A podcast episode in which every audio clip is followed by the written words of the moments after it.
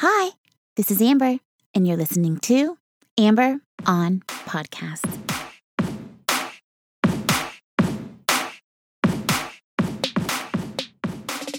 Hi, hello, and welcome to episode number 63 of Amber on Podcasts. Thank you for joining me. If you haven't yet, please take a moment to subscribe to the show for a weekly dose of valuable solutions and tools to help you lead a more joyful, more informed, and more meaningful life. Every Thursday, I release a new episode that is aimed at doing more good, and I would love to have you join me. Today, I am thrilled to bring you the wisdom of a man I have admired since I read his book in 2017.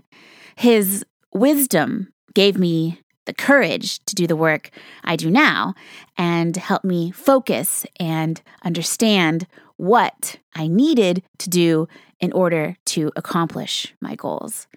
It is with great pleasure and excitement that I bring you the wisdom of Mr. Cal Newport. Today, we are talking about focus and why focus is something you need to practice in order to have success in today's economy. We will talk about why no one knows how to focus anymore, also, how you can get better at doing deep, focused work. This is one of my very favorite topics to discuss. So let's get started and let's start the show. Before we dig in today, I want to cover a bit about Cal Newport for those of you who do not know him already.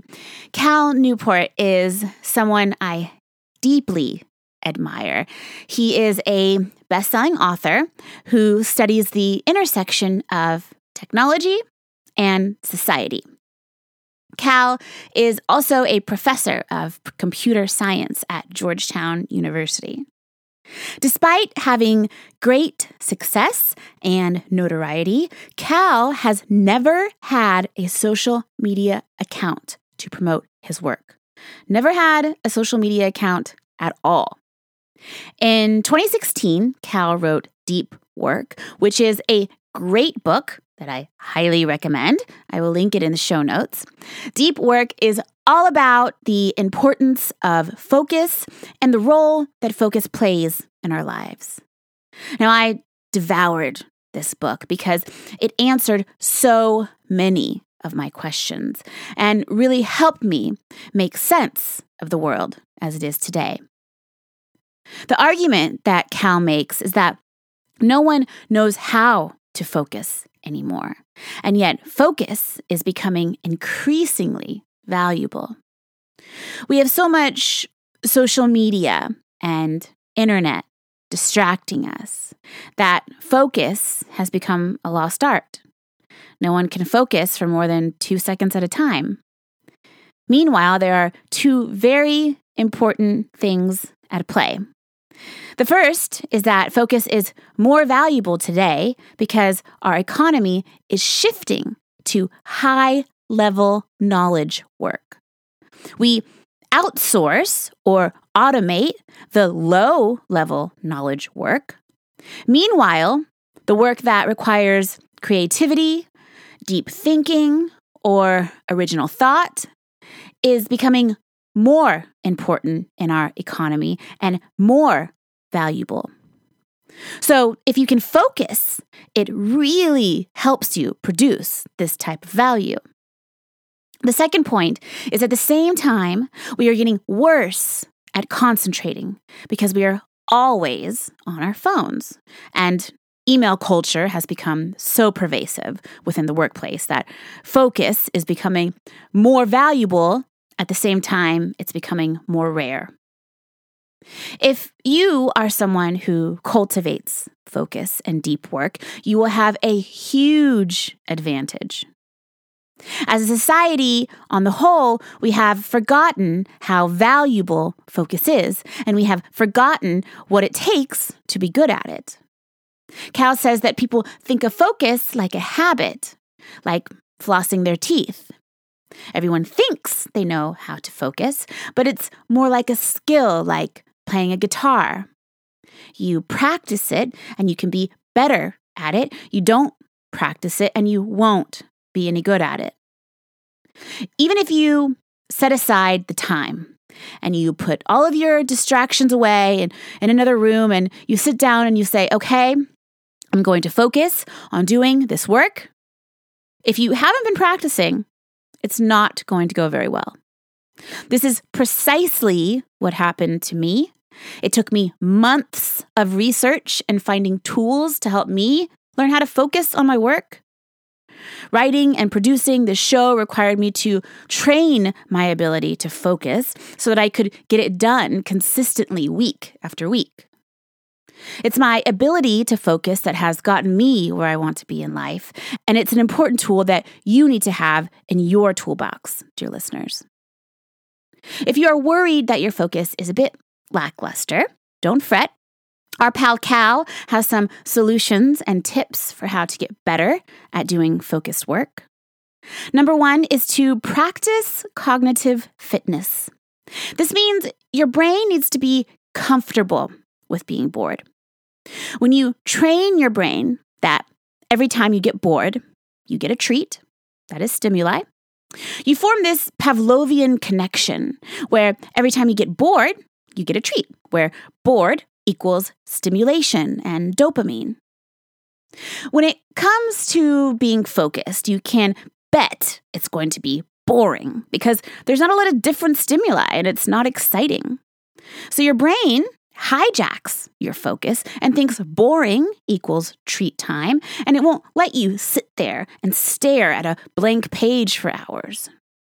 Your brain has been conditioned and taught to intervene when you are bored, and it takes effort to break the habit. Number two is to practice productive meditation. Productive meditation means you meditate on a specific problem or question while you're taking a walk, preferably outdoors.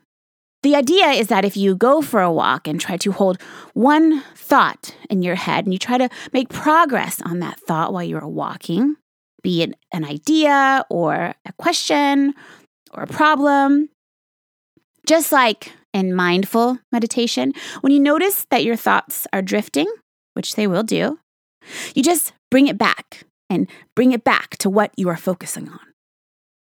It's hard at first, but you will see rather quickly that you will get better and better at it. I practice this all the time in my work in writing or in consulting.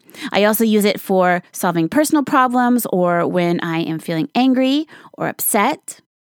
Let's say I, I don't know how to respond to a text message or to an email. I will I'll take a walk and and think about the message and 100% of the time I will figure out the best response that holds true to my values and sends the right message. Cal says that we have lost the art of getting out in nature and being bored. Some of our best ideas come to us when we are bored, like when we're in the shower. Cal also says that we have to have the courage to be alone. It's self insight that you need if you want to develop as a human. You have to grapple with your thoughts and ask the tough questions.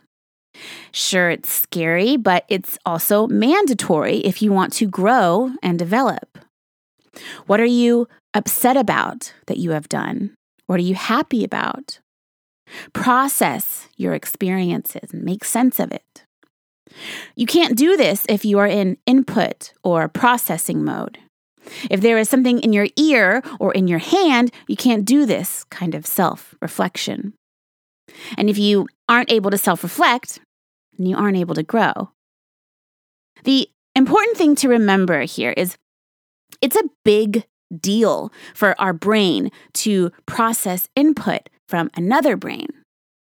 Our brains take this very seriously and try wholeheartedly to make sense of it. If you are doing that all the time, every down moment you are looking at input from other brains, be it on social media, Facebook, Instagram, just on the internet, browsing sites, and, and you don't get any downtime that your brain needs, this causes issues. Cal says that the anxiety people are feeling today is actually a lack of solitude. And if people spent more time alone, they would be happier. Now, you don't need to be alone all of the time. Solitary confinement is the worst tortures, but no solitude is also damaging to us if you have none at all. Cal recommends doing one thing a day without your phone go on a walk, run to the drugstore, go shopping. We underestimate how artificial it is to have a constant digital companion. It's true that we need strong connections to make our lives meaningful. But when you are hunting likes on Instagram and Facebook, the less you are making the sacrifice of time and energy in real life interactions with your best friend or family, community, or creating something meaningful in the world. The things that we have evolved to crave, to feel accepted, connected, and impactful. Without some kind of sacrifice, there isn't a strong connection.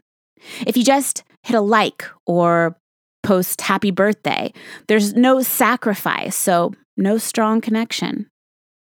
What does make people feel connected are relationships with sacrifice of time and attention. If a friend has a parent die and you send a text like, sorry for your loss, versus taking the time to visit the friend and bring them a nice sweet treat or maybe some flowers, that leaves you feeling connected.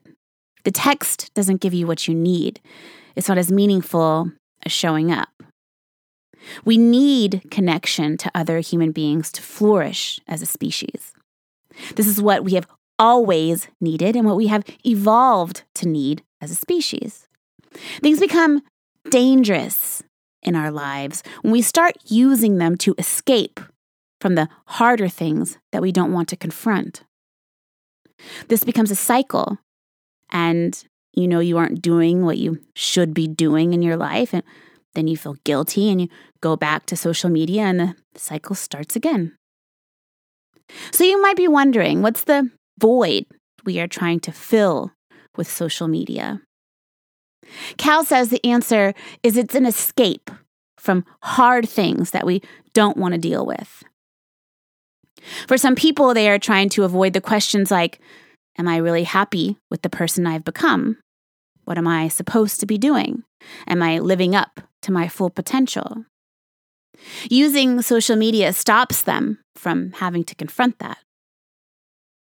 Other people don't have quality leisure options in their life. It's really important to have something outside of your work that requires skill and is something you get better at, something that connects you to other people and makes you feel good. Cal says that social media is the same as eating bad food. You eat and consume, and you are never satisfied no matter how much you take in. I know that is certainly true for me. I had to get really honest about my social media use and figure out how to manage it in my life and in my work. I am far less anxious and more calm when I don't look at social media. When I do go back to social media, I can see even more clearly its effects on me. I start looking at old friends and comparing their internet life to where I am.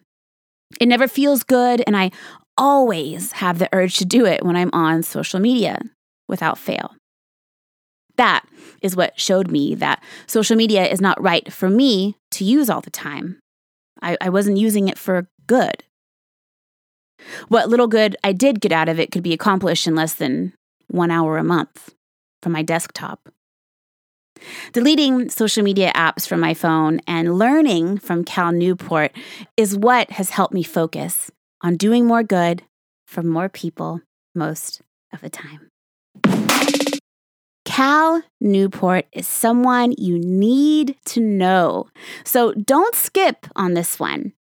If you're a reader, go check out his book, Deep Work, or his new book, Digital Minimalism. You can also go listen to Cal's interview on the School of Greatness podcast, which was the inspiration for this episode. My mission is to share the importance of focus and the value of deep work so that you can live up to your full potential. Now you have the tools to cultivate focus in your life and use your ability to focus to create opportunities for you. I cannot express my appreciation for Cal enough. Many, many, and infinite thanks to Cal for sharing his message and helping us all lead better and more fulfilled lives. If you haven't yet, please go to Apple Podcasts and subscribe, rate, and review this podcast. And please join me next week for another conversation about living your best life and doing more good. Thank you. Love you. Bye.